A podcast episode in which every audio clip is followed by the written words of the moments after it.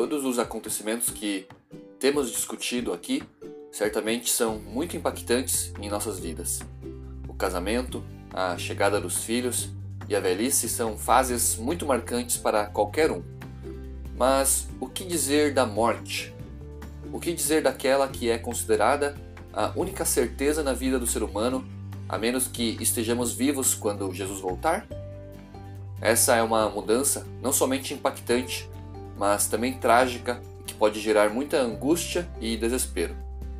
Parece até loucura dizer que podemos nos preparar para a morte, como a lição tem nos convidado a fazer para tantas outras fases da nossa vida. Mas sim, é possível fazer isso. Não porque a desejamos, mas porque ela é, de certa forma, inevitável para todos. Aqui quem fala é o Eduardo e você está ouvindo mais um resumo da lição da Escola Sabatina.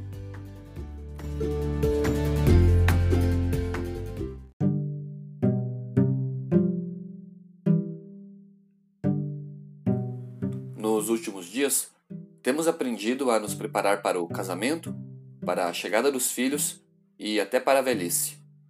Mas como estar preparado para a morte? Afinal, estamos falando de algo que certamente ninguém quer experimentar.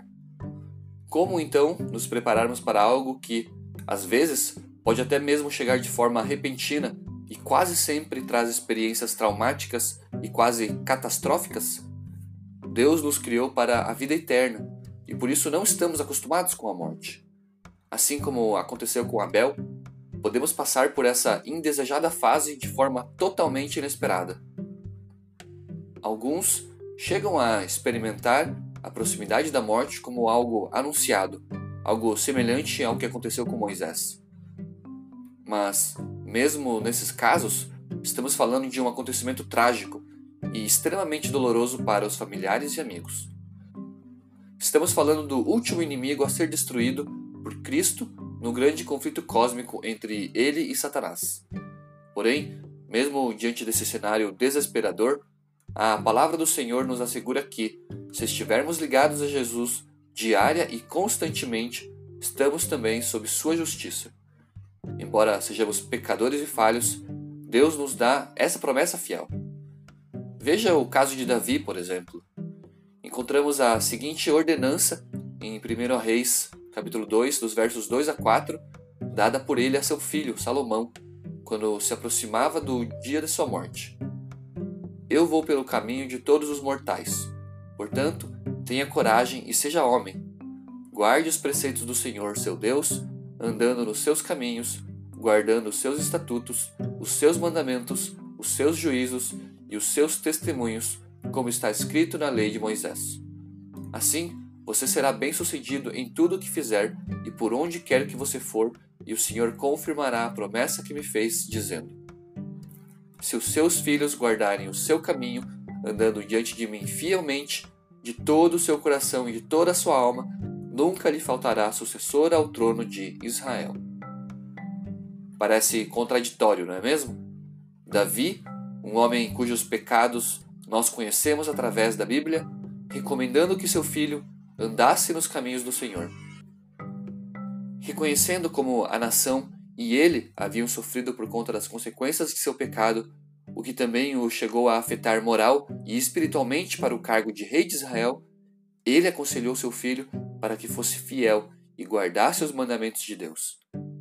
Essa, talvez, seja a forte lição que precisamos aprender sobre a morte embora ela seja indesejável e possa vir de forma inesperada, precisamos estar preparados para ela, orientando os nossos filhos e jovens a não praticarem os mesmos erros que temos cometido e, principalmente, não se desviar dos caminhos do Senhor.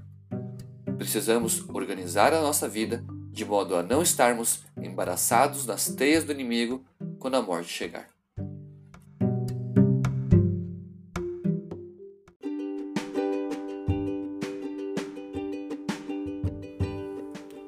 Uma frase bem conhecida que diz que todos querem ir para o céu, mas ninguém quer morrer.